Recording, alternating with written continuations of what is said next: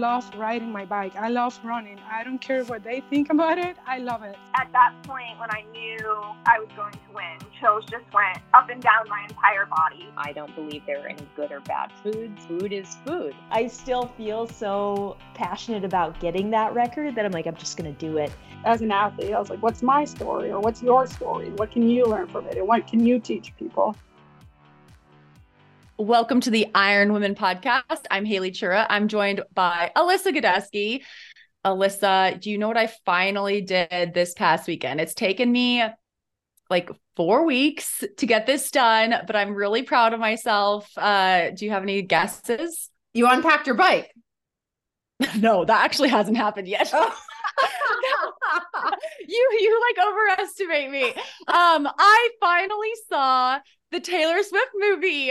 So oh. uh, I'm like, I finally got myself to the theater. I was in town this weekend. I went and saw it. I actually was very worried that it wasn't going to be showing in Bozeman anymore. And so I got myself there and it was everything it was hyped up to be. It was incredible. I, I loved it. I mean, it just went with all the Taylor Swift news from the weekend. And, uh, you know, I, I'm just enjoying it. It was, it was very cool. Even having been to the concert, definitely when you're at the concert, you only get one angle, right, of your seat. And when you get to watch the movie, it's like every angle. And you definitely catch up on some pieces that you missed during the show. So it was, it was a fun time.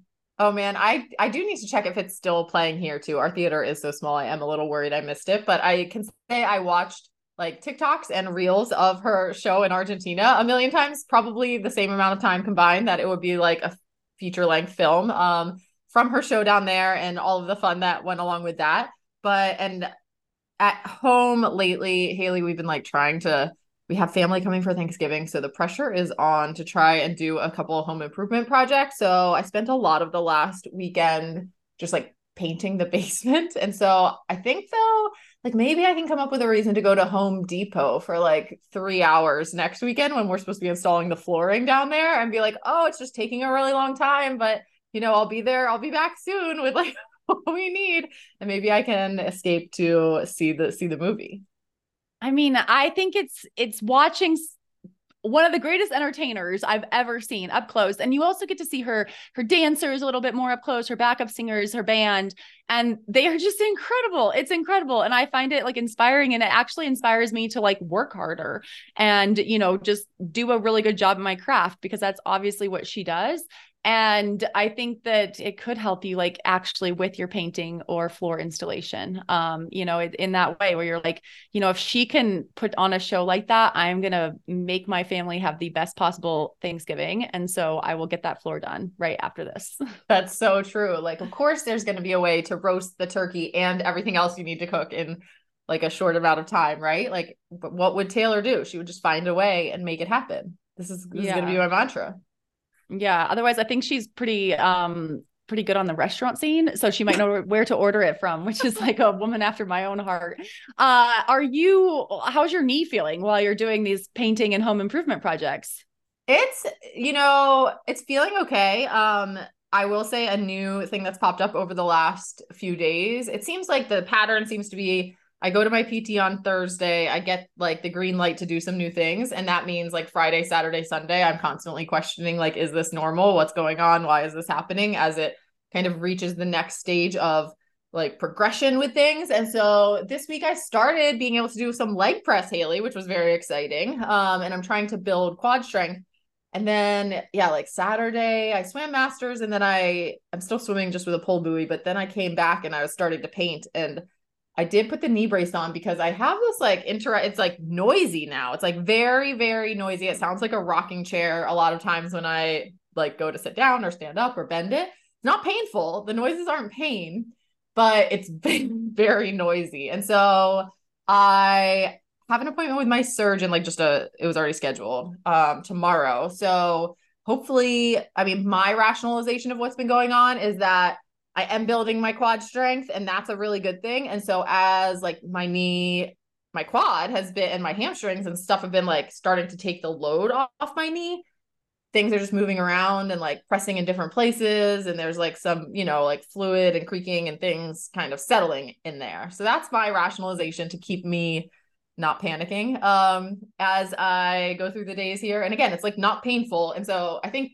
if it was painful, I'd be like way more worried, but this is just like really weird. It's like, oh, are you sitting in a rocking chair? Oh no, that's just your, your knees. Like, oh, cool. Like, right. But sounds like it could be a very um, cozy, a cozy sound. Uh, I I'm just like, also, um, sorry, I lost my train of thought, but I, uh, I am curious, just like on the leg press, I guess, are you, are you doing like single leg press? Are you doing double leg press? Like, how are you making sure, like, you know, cause it is just one knee that had surgery and you want to balance things out. Right. Yeah. So I start with the double leg press and I am doing like just below body weight with both legs and just kind of focusing on, cause like, even when I started doing that, it was interesting because my mind was still telling my right leg to just like do the pushing, you know? And so I start with both legs and I'm actively trying to like make sure I'm engaging that left leg to take like half the load. Right. So I do just like three sets of six with that. And then, then I do do single leg. I switch down to like half of that weight. And then, so I think I'm at like, I don't know, I think I'm doing like seventy pounds is what the nicest, like, you know, weight amount that you can shift to goes to. And then, um, doing so yeah so then I do single leg with that, and it's like it's just crazy to watch like the difference between my left leg and how like just tenuous it seems just doing, you know, a little bit of that motion. And then I give it the break while I do my other leg, and even though it feels quite easy to do the right leg single leg um with that, I think it's it just um is good to like keep engaging that, obviously, and that's a good like rest period in between the rounds for for my left leg too. So I am doing that, and that's good. And that's, you know, it is helping me. I'm like noticing that stairs are starting to become more of a possibility soon, which is nice. Um, because it is, it's like wow, going so slowly, like one foot at a time up and down the steps is like, you just, your mind is like, I want to be all the way down the staircase by now. And you're just like halfway through. Um, so there's a lot of patience still involved with everything going on, but that's that. I did get on the rowing machine this morning to test it out and see, because one of the things I really miss is like having my heart rate up and sweating. Like, Haley, I can't remember the last time that I really sweat. And so I was talking to someone the other day and they were like, oh, you know, you can go to the sauna. And I was like, well, duh, Alyssa, why didn't I think of that? It probably would feel really good to like get in the sauna and get some sweat going there.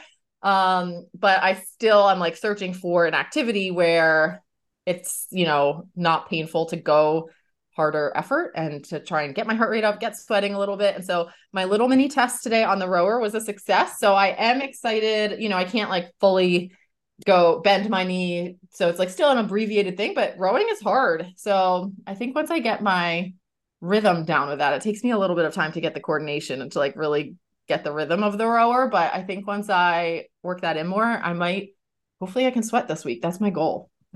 Yeah. Shooting no, for the stars hard. These days. Yeah. I think there are a lot of triathletes that we've talked to who have backgrounds in rowing and then usually become very good cyclists. So, um, definitely some, some exercise or athleticism transfer there. Uh, did you have a chance to follow any of the racing this past weekend? Uh, last week we did talk to Lydia Russell, our editor, and about the N C double A championship. I'm curious if you got to follow any of that action.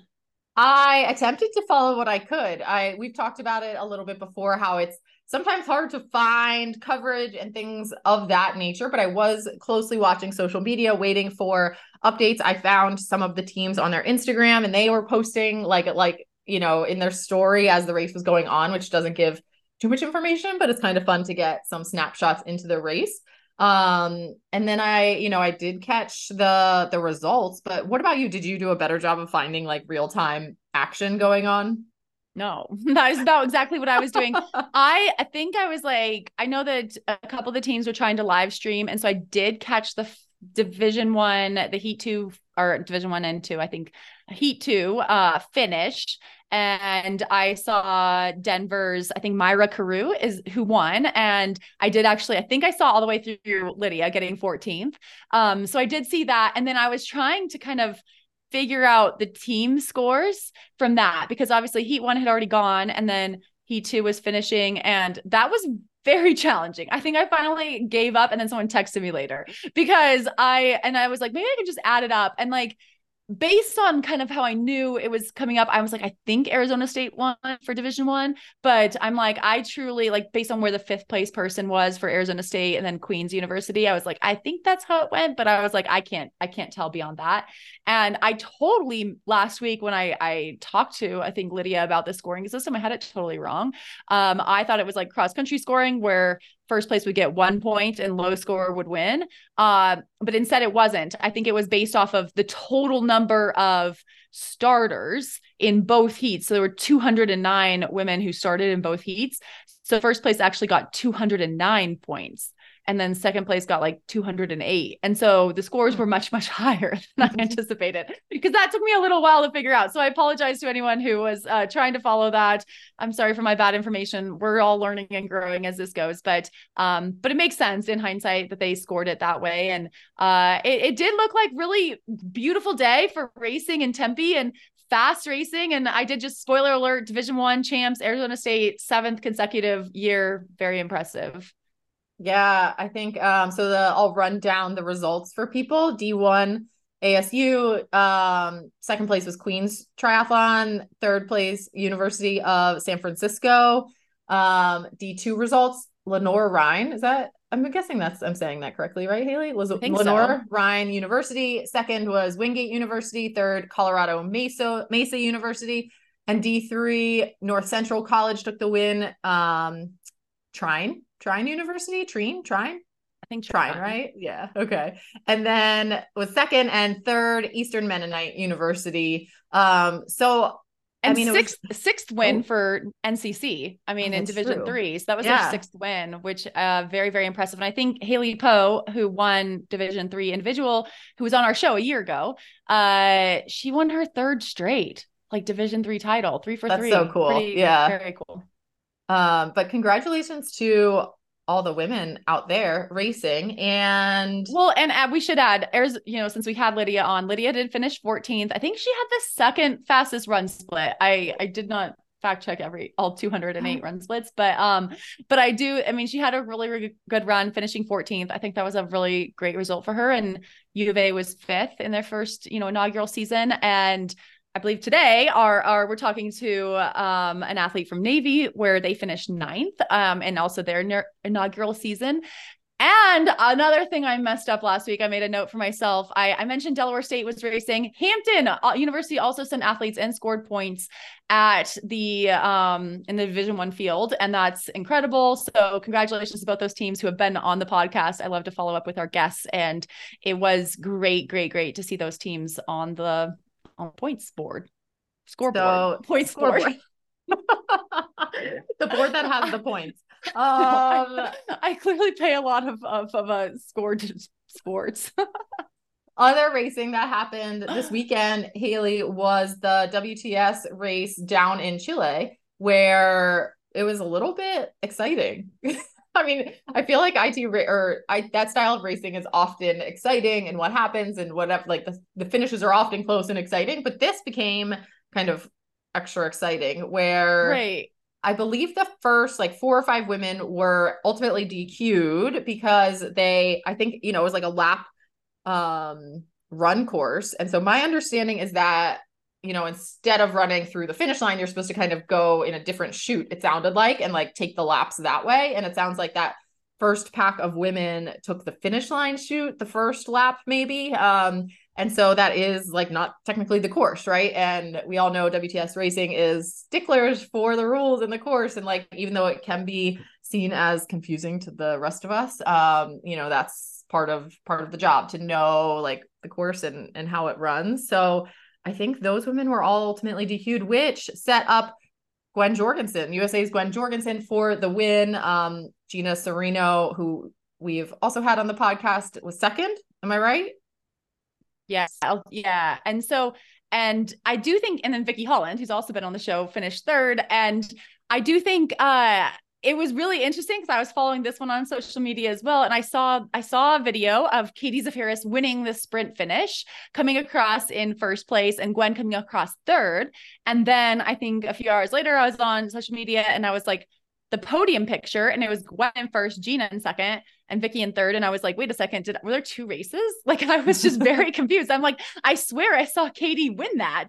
Um, and then I like, you know, read the recap where it said Katie as well as uh, three other women. And so it was like four of the top five were D Q'd for that first lap infraction. So uh, hearts out to them. That is a hard one. And Uh, but I think, you know, I saw Katie give a little recap and saying she was really proud of her race still. I mean, she still did have a really, really good run, came across that line first. And next time she will, she'll know the course and, you know, she'll, she'll get that actual win and avoid the D Q. I'm sure all of them will. Yeah. I think whenever I see the mistakes like that in that style of racing, I'm like, I bet that's like the only time that happens to them, right? Like, it's going to be ingrained in your brain for all of time, and um, hard way to learn that lesson, but um, great to see all of our U S women racing so strong right now. Yes, I know. Still very exciting for that Paris twenty twenty-four Olympics, two U S women slots uh, still up for grabs, and we'll be anxiously watching for that in the uh, new year. And our mailbag, we are still collecting mailbags from our listeners. So if you have questions you want Haley and I to tackle, send them into iron women podcast at gmail dot com. And without further ado, Haley, we will move into our introduction. Uh, this week, we are talking to Reagan Quilty. She is a firstie, which is what seniors are called at the United States Naval Academy this year. And she's been a triathlete, though, since early childhood, with experience, um, and she is now leading the Navy squad into their first season, which we said as a D one team at the N C double A Collegiate National Championships. So um, we talk with her, well, I talked to her about the season from the team perspective, as well as her personal journey this year. Haley, it was really fun to hear from Reagan as a midshipman, because I did spend two years at the Naval Academy. So I reminisce a little bit about some of the, the stuff there. And hopefully I does, it, I... does it make you wish that they'd had a triathlon N C double A team when you were there? Um, you know, that's a good question. I think the club team was so strong when I was there, and there was a woman there, Justine Whipple, who like, she was winning, um, she was one of the winners, I think. I need to like fact check myself on this. Um, when the club team had like the individual winner at club national championships, right? So in my head, like they were already doing so well. And I it was, it's just funny to me that I never, I don't even think I stopped to ask myself the question, like, why aren't they a D one team too? Right. And so, because I didn't know that much about triathlon, right? I still, I like hadn't gone down that path for myself yet, but I do remember, you know, they've been a force in that sport for quite a long time. Um, so I feel like the time for them to be in the, the D one realm is overdue, as it is for a lot of the schools, right? Who are racing so strong right now. Um, but okay. All of that said, Haley, we will hear from Reagan up next. Hi, Reagan. Welcome to the Iron Women podcast. Hi, thank you so much for having me. So you just wrapped up a huge weekend out in Tempe, Arizona, where your triathlon team, the United States Naval Academy Women's Tri Team, took part in the N C double A Women's National Championship for triathlon. And I have all sorts of questions for you about that. But first, I'm super interested to kind of introduce you a little bit more um, and your triathlon journey to our listeners. So can you tell me a little bit more about yourself? I did a little bit of internet stalking and found that you do come from a military family. So I'm sure that was kind of an impetus to how you ended up at Navy. Um, but can you talk a little bit kind of about that? Was it always your dream to go to the Naval Academy, or, you know, how did that, how did that go? Yeah, sure thing. Um, so as you mentioned, both my parents are actually graduates from the Naval Academy, um, graduated in nineteen eighty-nine. Um, and so for those who don't know, the Naval Academy is four-year college, and then you have five years of Naval Marine Corps service and payment. So both my parents did their five years and then got out, had normal careers, went to business school. Um, so I didn't grow up in a military family, wasn't a military brat in that way, but they had that background.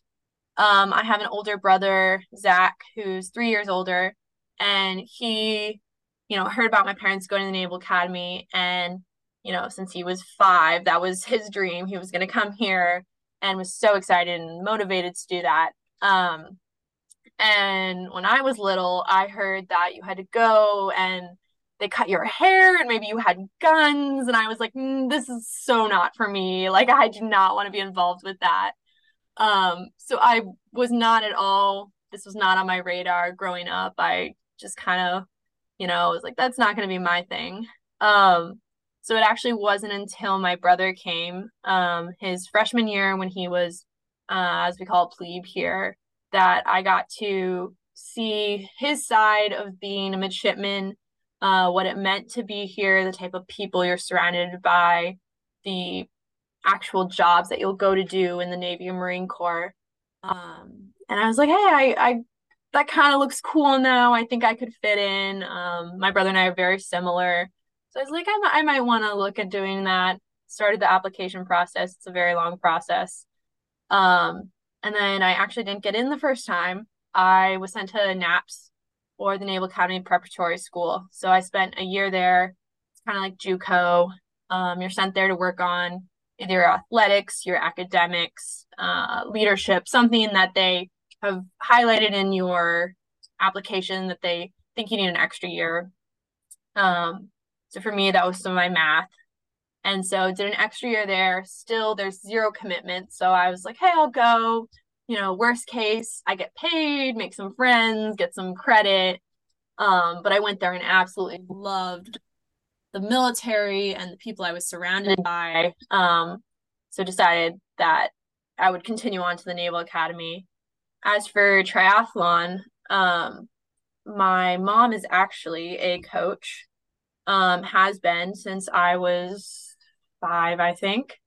Um, my, we grew up in Florida, so super hot, sunny, great weather. Kids triathlons were a major thing by us. Um, all the neighborhood kids would do them. There were some more competitive leagues. Um, but my brother did one, loved it. There wasn't a team. And so my mom, who, you know, had been a rec soccer coach and, you know, super involved, was like, oh, I'll, I'll start a team. Um, so, you know, go on several years. She has a national level team of youth and junior athletes. Um, so I've spent my whole childhood surrounded by triathlon. Um, all my siblings did it at one point, my older brother and younger sister. And so we all did it. Eventually they both found their their own sports, my brother turning towards football and my younger sister towards soccer. Uh, but I stuck with it and competed in the youth and junior circuit throughout high school. Um, so a lot of experience there, mainly doing draft legal sprint distance triathlon, um, with the occasional non-draft. But I've been involved in the sport, and here at the Academy was lucky enough to join the club triathlon team. So for the last three years I have spent on the club team. We competed Olympic distance, non-draft racing, um, which was fun. I have a quick question for you too, before yeah. you get into that. Like, you had found a lot of success as, you know, growing up in high school with them with triathlon. I have in my notes here that you, that team, I think that your mom was coaching, had four consecutive national championships. Mm-hmm. And was it, is it you yourself personally had All-American honors three times? Yes. That's and so, good. You know, what was that like then for you as a high schooler with like triathlon as your main sport, right? Because I guess at that time, there might've been murmurs of, you know, women's triathlon taking form, but like, were you able to even know that? Did you zero in on Navy even further because of the club team being quite good in triathlon? Yeah, I, I guess when I was in high school, uh, there was definitely some teams, you know, by even by middle school teams had started, but didn't really know what was going to happen with that. Um, didn't know what types of schools were going to join. So I wasn't really counting on that um, for college, but I had a lot of fun competing in triathlon. It's a very fun, kind of unique thing to do in high school based on the fact that there's not high school teams, there's clubs, um, you know, so I would, Florida, we have swim in the fall and cross country. So I would only swim. Um, Actually, very grateful now looking back that my school would make me choose, because I have friends who would try to do both, and that was just you know, so much on a whole bunch of fifteen year olds. Um, so I would swim in the fall and then run track in the spring, and then come summer would do triathlon. So okay. I kind of had all these fun, weird friend groups that, you know, part of the year I was a swimmer and I was on my swim club and my high school club. And then all of a sudden I was with the track kids. And then you'd have these friends that you'd make all over the country that would meet up for this youth and junior races. Um, so travel, you know, my team that I was a part of for the last several years of high school, Z three, is based out of Des Moines, Iowa. And so uh, I had a lot of friends in Iowa. I spent two or three summers homestaying up there um, with friends. So I would, you know, live with them and train with them and travel to races with them, um, only because there weren't many girls my age where we lived in Florida. Um, there was a, like a whole younger crowd that were maybe four or five years younger than me.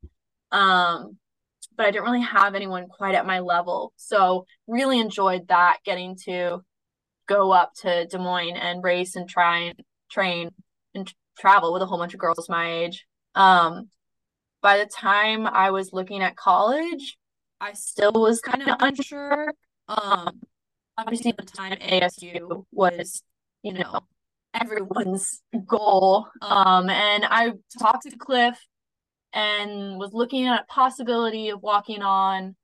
Um, and then it ended up not quite working out. So at that point, I, you know, talked to South Dakota a little bit. I, I think U S F didn't even have a coach when I first um, was looking at colleges, because I also graduated in twenty nineteen, that, you know, extra year gap. Um, and so at that point, I started looking into a lot of club programs. So, you know, my mom had always been like, you know, Navy has triathlon. And I was like, that that's cool. I'll I'll leave that on my list. Um, but I also looked into several Colorado schools. So C Boulder and Colorado State uh, both had educational programs I was really interested in. And then met with their coaches, their teams, kind of chatted with them. Um, both have very successful programs. So those were both high up on my list.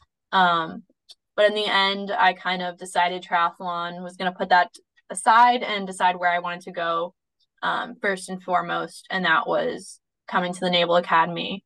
Um, so was willing to take that extra year off of training and racing to do that extra year of school at N A P S uh, before coming here and joining the team.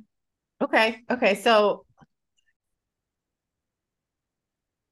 And so you you get to Navy. This tri-team has won club nationals twice, I believe, in two thousand nine, twenty eighteen. Mm-hmm. And, you know, when was it that you got word, or like, again, was there rumors for quite a while that Navy was in line to be a D one program? You know, how did that kind of unfold for you guys? Yeah, it's actually really funny. I, um, you know, thought it'd be cool. And it was like this weird dream, like, oh, that'd be cool if like Navy conveniently went D one while I was there, uh, but didn't at all consider it. And then last season, um, my coach, Billy Edwards, started giving what apparently he calls hints. Maybe I'm just dense, um, but kept like hinting little things and like saying weird phrases. And I just, I wasn't picking up on it. I was like, are, are you okay? Like, is everything fine? Um, and so I was very surprised, uh, when he actually made the announcement to us girls and announced that it was a possibility. Um, and at that point we went and got the opportunity to make our case with the athletic department, um, which was super cool, kind of getting that opportunity to prove yourself to your school that, hey, we have the potential, uh, take us on.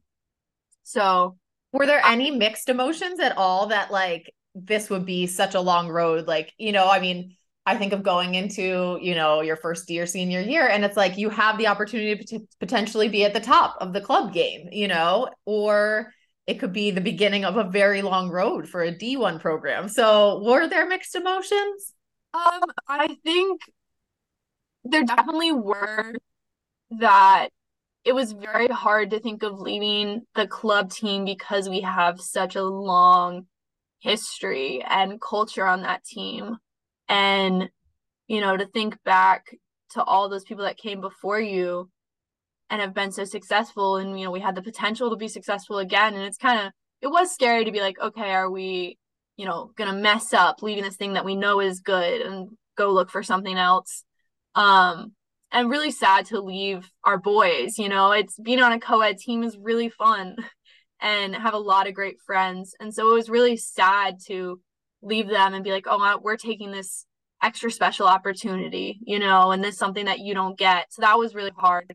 But I think in the end, we all kind of agreed that this was such a unique thing. Um, and also this was definitely the year it had to happen. That was a huge way we were able to push it to the athletic department, was that uh, the other senior, Sarah Jarman, and I both grew up doing draft legal youth and junior elite triathlons. So we had that draft legal experience.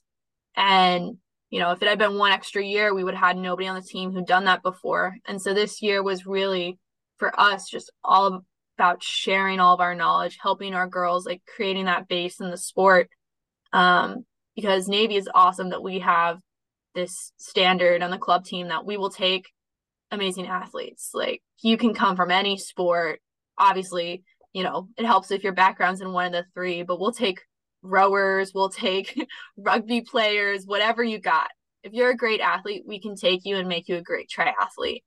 And so I think that's kind of the mindset that always been on the club team, is you can just be a gritty, hardworking athlete, um, and kind of put, put your head down in that solo style sport. But now moving to this more team oriented draft legal setting, it took a little more finesse that we were going to have to make sure everyone figured out, um, and all the different strategy within the racing. And so, you know, I want to give the, our listeners an opportunity to learn a little bit more about the differences between kind of your life as a student athlete at a school like the Naval Academy versus, you know, um, a non-military college or university. And so talk a little bit about that, because you have your academic obligations, you have military obligations daily, and then you have now have the obligations that come with being a D one athlete. So how is that balance kind of found at a place like Navy? It's definitely the number one thing we struggle with here, is balancing and overworking ourselves. Um, we have a lot of obligations, you know, no matter what it comes to. So we have pretty full academic course loads here. Um, most people are taking probably eighteen, nineteen credits. Uh, nobody takes below fifteen credits here. So that's, you know, you're maybe your, your senior, your first year, you're taking fifteen credits. Um, and it's built, our schedule's built a lot like, I'd say like a high school block schedule, you know, four classes in the morning, a lunch block, and two classes in the afternoon, sports period after that, study period after that. Um, so your day is pretty regimented, uh, and it's hard to work around. So for us, we have practice in the morning a couple days a week. We swim in the pool. The days we don't swim in the morning, we swim at lunch. So we miss lunch. Um, and then we'll get, you know, probably ten minutes to quickly eat food at King Hall, our, um, I guess, cafeteria, you could call it. So very busy. You hit, you know, your last two classes, and then you're running back to quick change and head out to Halsey, where we have our, all our bikes stored, um, or the track or wherever you're going. And then alongside all that, we have, you know, formations and different military obligations. A lot of people are involved on the team, are involved in different things in company. Um, Sarah Jarman, the other senior, she's a company X O. So she's second in command for one hundred fifty people, you know, like a pretty large responsibility that she's in charge of all these people and everything going on in their lives. Um, I'm a squad leader. I have ten people that, you know, I'm their direct chain of command, and I'm in charge of them. All of our, you know, juniors and youngsters taking up responsibilities in clubs, in their companies, um, working with the freshmen. There's people that will take charge of morning workouts. So even if we're not working out, um, you know, at the mil- military academy it is, there are morning workouts for someone else. So people step up, run those morning workouts for their freshmen, uh, the plebes. So there's always, always something to do here, always something to keep you busy. Uh, very rarely having that downtime. So that's definitely one of our biggest challenges as a team is we're all want to be super involved with everything. So we need to make sure we're not overworking ourselves. And Reagan, you had kind of an extra like layer to add to potentially your stress or your life this year, because I believe that you are facing a pretty serious knee injury. And so can you, you know, I can commiserate with you probably on another podcast for a whole hour about how that goes and how decisions go of what you're going, when and how to get it fixed and what to push through and what to kind of race with. And so tell our listeners about what happened this season and kind of decisions that went along with that for you personally. Yeah. So we're super excited. We go D one, you know, I'm a senior, really excited to see how the season goes. Um, and then it came to summer, and then at the Naval Academy, our summers are split up into three blocks, we like to call them, where you spend two of them doing military trainings, something with the military that are kind of like internships. So you get to see, you know, different ships, different planes, things like that to help you decide what job you want afterwards. Um, so I was with the Marines down in Quantico doing a training we call Leatherneck, where you spend a month out in the woods, um, learning how to do attack formations with a rifle and getting down dirty, super fun, challenging thing um, that you need to do in order to later qualify to be a Marine. And it was the third day, and I was out on the obstacle course, and I made a little mistake when coming down from these, I don't know, probably twelve-foot double parallel bars. You have to jump up and pull yourself and weave through, and I jumped down, and unfortunately we always say grab dirt, so you know, bend your knees and lean forward so that way you can absorb uh the shock, and I didn't grab dirt and my knee locked out and I tore my A C L in my right knee and sprained my meniscus. So major bummer, um not only for, you know, my month there, my time with the Marines, but also, you know, looking at this season. So uh, while there, we weren't quite sure, didn't think it was an A C L tear, just thought it was an M C L sprain, um, had access to trainers. So I was doing physical therapy every day, was icing, um, obviously no longer running or doing any of the super intense things,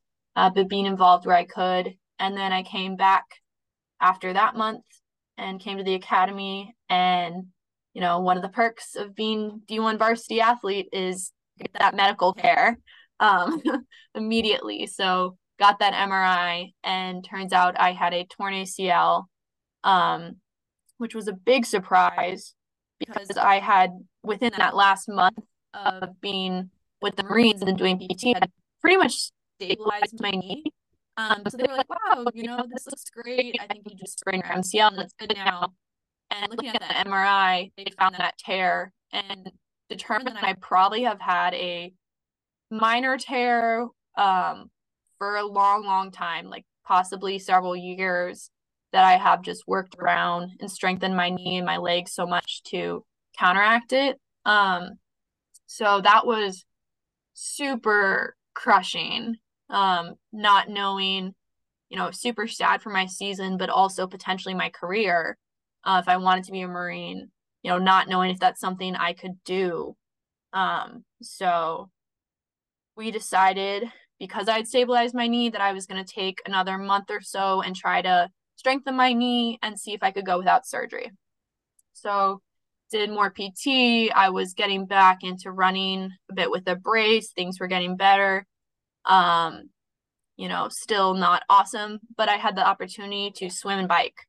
So, you know, being in the water, started out with soft kicking and got to the point that I was almost swimming like normal. Definitely, you know, my right side was a little weaker, um, a little less force.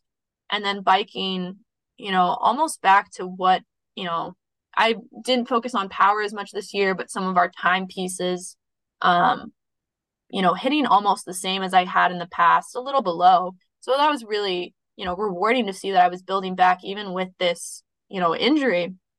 Uh, but my running got to the point where I was, you know, I'd kind of hit that wall and wasn't getting much better. It was pretty painful. Um, and so we made the decision that I probably was looking at surgery. And so for me, then it was determining um, what I could do with this season. So I talked with my trainers and they said, because, you know, triathlon is such a one movement sport, there's no cutting, there's no, you know, if I was a lacrosse, soccer, football, he's like, this would not at all be an option. But because you swim, bike, and run in a straight line, essentially, that I could probably get away with it. Um, so planned on finishing out the season with the knee as was, you know, obviously doing P T and strengthening it where I could, and have surgery planned for, um, this Friday, actually. Oh, wow. So we'll get that done. And that also gives me enough time to hopefully recover, um, before my career starts up when I graduate, probably setting me back uh, a couple classes when I get out of here for my next, you know, step in my career. Um, but only being a couple months behind instead of, you know, a year down the road, having my knee collapse and having to start back from square one. So super lucky to have been able to have this season I had, which consisted of, you know, probably running. I think I finished two or three of my races, um, with the rest of them pulling out after the bike, um, running the first, you know, quarter mile, whatnot, and pulling out just to be on the safe side. Um, so. Well, and I'm sure it was really, you know, helpful for your team to have you still, not that, you know, you were a, you were a great role model through this process, not in the sense of everyone should make that exact decision, right? That was like a personal one for you and based mm-hmm. on all sorts of factors, your personal injury and everything, right? So I don't want everyone saying we're advocating always race injured, right? Like that's not going to be the answer for everyone, but they got to see you in a position where you were still able to like, to do what you can, right? And so many times that's what sport is about. And so I'm sure the team was really grateful to still have you there alongside every step of the way for this, this first push to nationals as a D one team. Um, and so, you know, your coach, Billy Edwards, you've mentioned him a couple times now, has been quoted as saying that the history and culture of Navy triathlon is to grow and develop athletes to be great future naval officers. And so, you know, that's interesting because I think when people maybe look at a service academy, they might see the sports teams as being kind of separate and compartmentalized from that track as they're becoming naval officers, right? So what are, what have you found um, in your time, you know, there, and also with your just experience having an older brother, right, in the academy as well, where you're seeing the parallels between triathlon and sport, right? It doesn't have to be super tri-specific, but, and becoming that naval officer that you will be in a matter of months. Mm-hmm. I think it's definitely like one of the easiest connections to make is being in a sport, especially a large team sport, but even smaller, you know, tri- triathlon and semi-individual sport, you know, people look at it and they're like, you're just, you're finishing on your own, but really it's a team sport. Um, but any sport, you learn how to work with people through really hard situations. You learn, you know, the definition of grit and hard work when you're out there day in, day out, you know, performing through highs and lows. Uh, you learn a lot about leadership. You learn so much, you know, having those highs and lows with people and personal relationships. Um, and so sport is one of the easiest ways I feel to develop your leadership, uh, one of the most natural ways. And so it's definitely, you know, different when you take it out of that sports setting and you're now in a formal um, leadership role as, you know, platoon commander or a squad leader, and you have these people under you. Um, but really my approach to it has always been, this is a sports team. This is, you know, it's a different type of team. Maybe, you know, we're not going to score our goal, you know, on another team and, you know, get a touchdown, but what, what is our version of a touchdown? You know, what does it mean for us to succeed? Um, So it's just a different perspective um, of looking at it all. But triathletes, I think, are that extra special. You know, if you're if you're out there doing triathlons, you're gritty. Like you you've been through it. Um, so I I think definitely the people on the team are some of, you know, the best potential to develop into great leaders because they have that hard work and that passion. Um, they can really push through those difficult situations. And so now we're in the current season. Um, you you guys are D one, right? Going into the fall racing.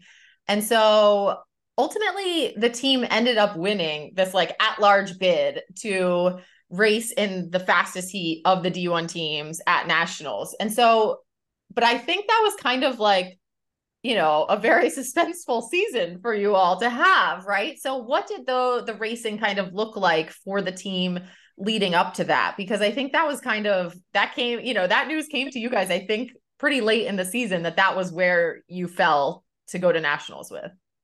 Yeah, it was super exciting. Um, looking at our season, we definitely had a very packed season compared to a lot of other teams, um, with a ton of racing on the front half. You know, some schools only raced, you know, one or two races before regional qualifiers. We tried to shove as many in there as we could because we really believed that getting that experience, racing draft legal, the best way to do it was just a race, you know, and we had great fitness. We just had to learn our technique and our style and how to work together. Um, so definitely built as the season went, learned a lot. Like each race, you know, had mistakes, had problems arise, um, and, and learn from them and develop. And so for us, regionals was kind of the highlight. We didn't know, you know, where we would be at nationals. We didn't know what to expect from nationals. Um, So kind of looked at regionals as this, this was our big game.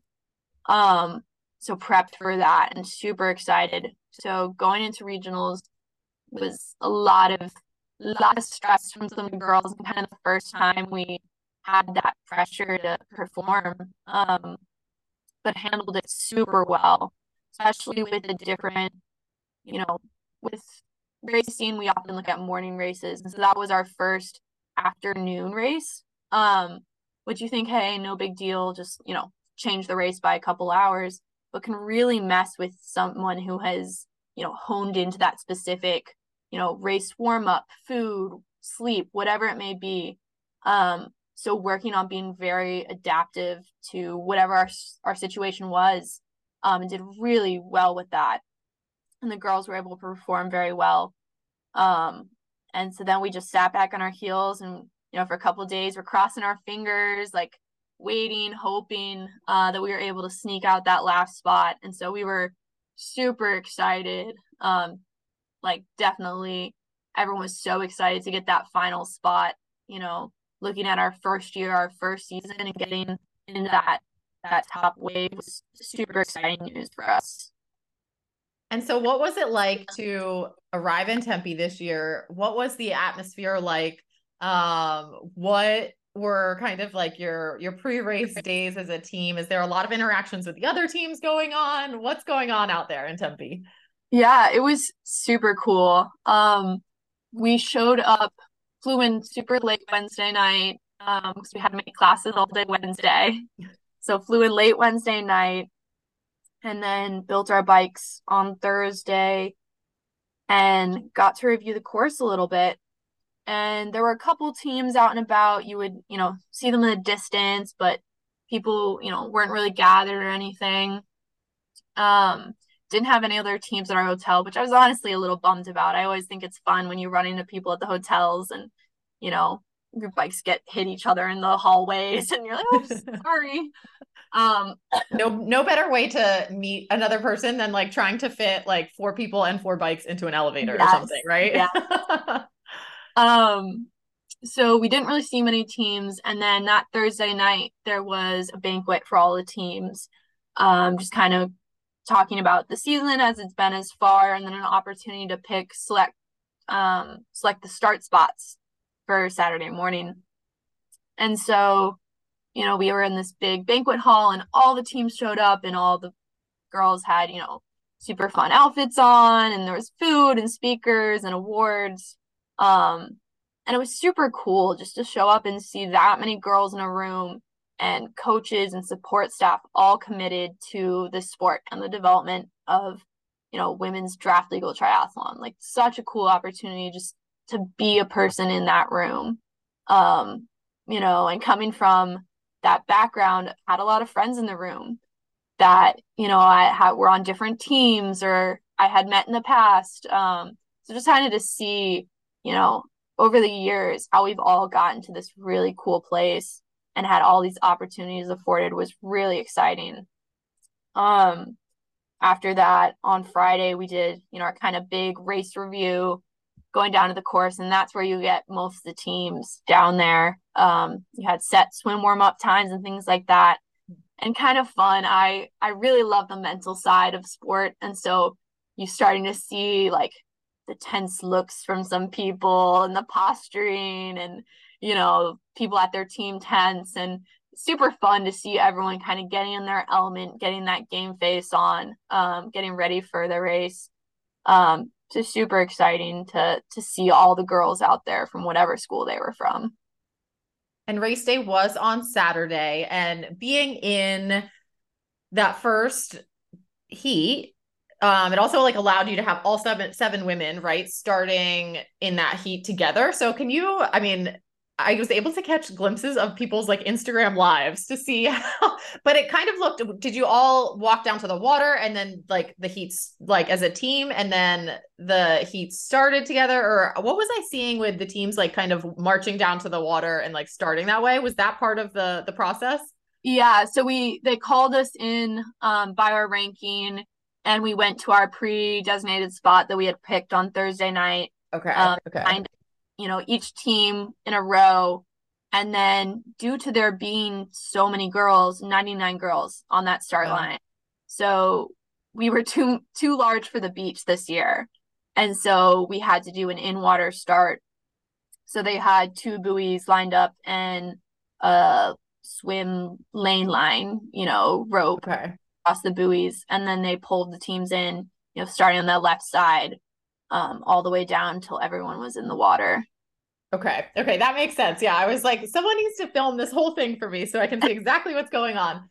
Um, and then talk a little bit about kind of how, you know, the race unfolded as a team. You, I will like give the spoilers here that the Navy team ended up ninth out of the thirteen teams in your heat. You had your team's top finisher uh, was Haley Harris, I believe. She was thirty-sixth. And the next top finisher was Sarah Jarman, like you said, fellow firstie um, and sixtieth. So how did kind of it come about? I think, you know, were you able to work together on the swim and the bike? Um, you know, were there any surprises out there for your team? Yeah, uh, definitely a super interesting day for us. You know, super excited. I had put in all that prep, and everyone was able to perform, but I don't think it was quite representative of what an awesome build our season has been. Um, that just kind of seemed to be one of those races where people just had those hiccups. Um, the swim start was definitely interesting for us. Um, the swim, you know, because they had us lined up between those two buoys, something they had not anticipated was the girls in the middle. That line, you know, wasn't secured to anything. So they were kind of able to pull that line forward a bit. And so by the time the race started, that center group of girls had almost maybe a ten yard head start mm. on the rest of the field, um, with just the give that that line had in it. And so kind of had some non-ideal swims um, from some of the girls who we would normally expect to come out earlier. Um, But overall, you know, set themselves up for decent packs. Um, we had several of our team members working together. And then heading on that bike, super excited for our sophomore, um, Anna Wecklick, who was out in the first uh, chase pack. She's an amazing swimmer, amazing biker. Uh, we're super excited to see her up there. And then had...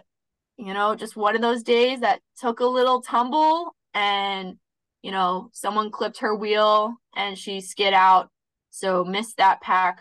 But, you know, totally in character, was right up, you know, got moving, was on that next pack by the time it got to her.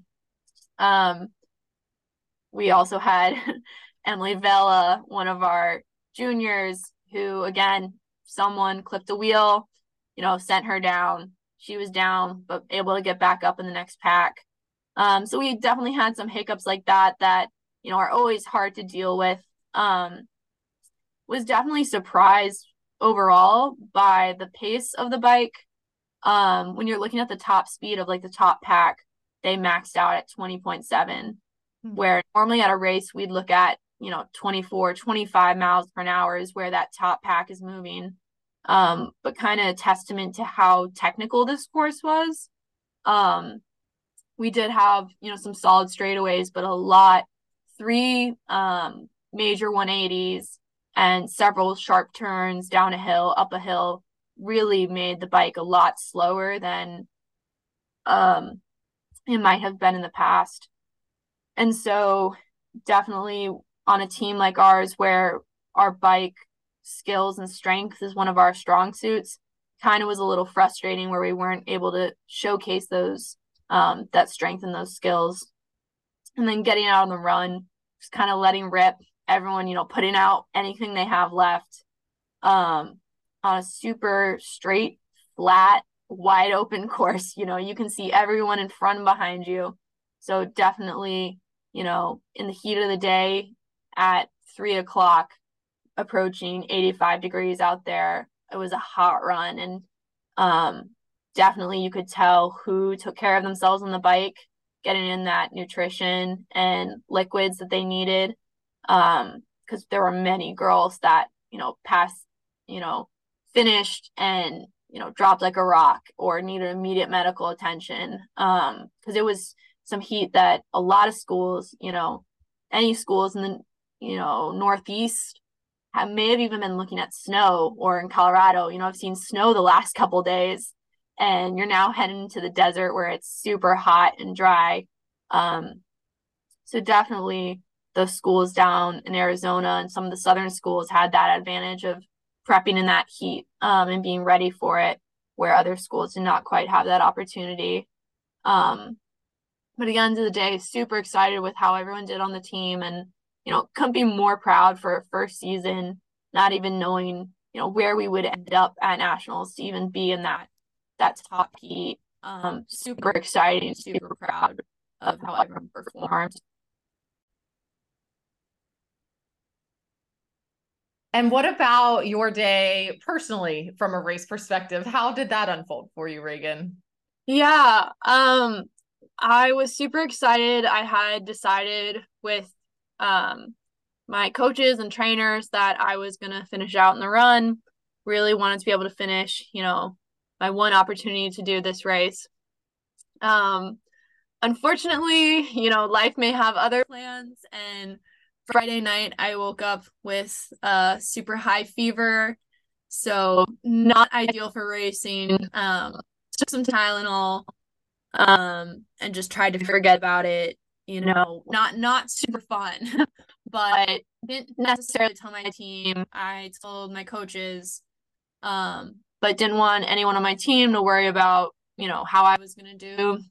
So just, you know, stepped up, raced what I could. Um, super sad to, you know, kind of had the worst race of my life, um, which is a bummer, but, you know, really kind of helps bring in perspective, you know, how lucky I am to have this opportunity to have the body that can compete at this level, even if I'm not doing it right now. Um, dropped off a pack, and I just was finishing out the bike, and at that point was really overheating and couldn't finish out the run, so I had to pull out on the run.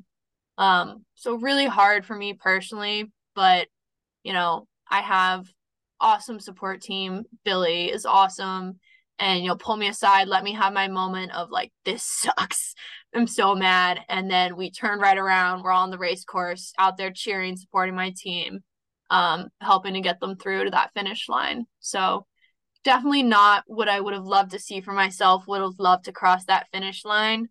Um, But, you know, you have to listen to your body. And when it says it's enough, you got to be able to say it's enough. And so super proud of myself for being able to do that, if nothing else.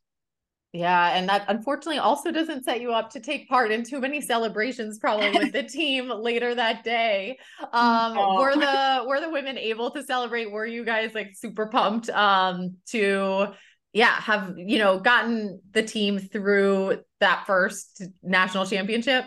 Yeah, everyone was so excited. We were so lucky to have so many parents and families come out. Um, and so I think everyone had a great night, went out to get dinner. I was, you know, asleep in the hotel room, taking tons of medicine with my fever that had returned. So missed out on some of that, but super happy that everyone else got that opportunity to, you know, sit in it. Um, and then we always do our uh, race debrief. So luckily we saved that until, you know, we came back and I was feeling a little better, got to be part of that. Um, but everyone was super excited to have that opportunity, you know, honestly, to just fly halfway across the country, you know, and have your family meet you is just so fun. Um, so really everyone got to enjoy that. And the race did fall, I believe it fell exactly on um, Veterans Day. So, you know, did that kind of hold a higher meaning for the team? Were you so in the zone for the race that it wasn't, you know, I mean, I, I know you guys acknowledge it because I'm, it's like front of mind for you, right? But was there kind of that deeper bond because there was the coincidental dates for this race? Yeah, it, it really was a kind of fun, big weekend for us that um, we had the eleventh being Veterans Day and then November tenth actually being the Marine Corps birthday. Um, and so our coach, Billy Edwards, uh, is a Marine. Um, graduated from the academy and served as a Marine. So, you know, that was super fun for us to poke at him. Um, he won't tell us his actual birthday. He's always told us his birthday is November tenth. And so, you know, that's when we get to celebrate his birthday is, is the Marine Corps birthday. Um, oh, so that's that amazing. That brings fun. back a lot of fun memories of Marines from when I did two years at Navy. Um, because yeah, the Marines did love to do that. And for our listeners, the Marine Corps birthday is a very special day to them. It is celebrated. It's like held in high regard, um, for all Marines. And so it's, yeah, I can see how that kind of coming together would have been fun for the team. Yeah. We were leaving the race course after warm-ups and we'd been waiting all day. And um, had been playing some Nickelback. We love Nickelback on Fridays. We do Nickelback Fridays. And he was really into that. And then we quickly switched over to Marine Corps hymn and everyone was screaming it, windows down. And he, he was loving it. Um, was so happy. So. Oh, that's I awesome. I like that. Yeah, it was definitely a fun weekend with a little bit of extra meaning to us. Um, super excited race day morning to look up and, you know, the, the race started right next to a really big bridge and it's super cool because they hang all of, you know, the schools get to bring their, their, you know, team flags, their school flags and they hang them all up. And, you know, we were getting down to the race start and looking up there, looking for ours and seeing that it was hung right up next to the American flag. And we were like, yep, as like super motivating and as it should be, we'll see, we'll be right next to that. Um, super fun for us to see. Oh, that's awesome. That gives me, gives me some goosebumps. Um, and Reagan, what does the rest of the school look like for the team now? Is, I mean, you are located in Annapolis, Maryland. So winter mm-hmm. is not like a prime, you know, it's not a terrible winter there, but it's not exactly prime triathlon season. But, um, you know, does the team just as, you know, continue on, is there racing in the spring? What is that going to look like for you all? Yeah. Um, definitely different for us this year. You know, this is the first time on the club schedule. We used to be a fall and spring sport with our nationals being in the spring. So this is the first time we have, you know, our, our season championship is in the fall. And so, you know, also being varsity, there's new N C double A rules we're following, you know, and how much you can practice post championship and all this stuff. So we're working with all that. Um, but also Billy is awesome that he understands for a lot of us, you know, we do want that opportunity to be more involved in school and on our teams. Um, so we have a race weekend, March second, third, I think, uh, the Claremont Draft Legal Challenge is the race they'll be doing in the spring. Um, so when we come back from winter break, do about two months of solid training, competing there, um, and then being able to ease out again.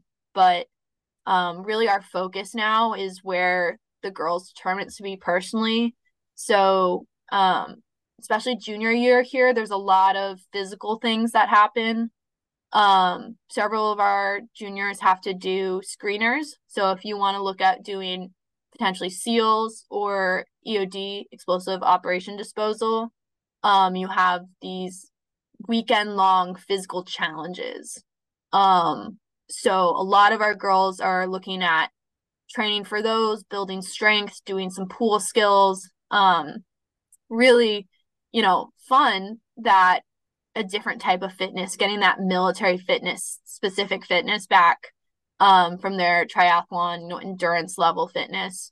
Um, so really getting to hone in on, you know, those different things girls want to do for their military career before coming back next semester, um, getting that, you know, one, one more good racing weekend in and, and figuring out that, that military stuff they have to do to get them prepared uh, for also the upcoming summer trainings.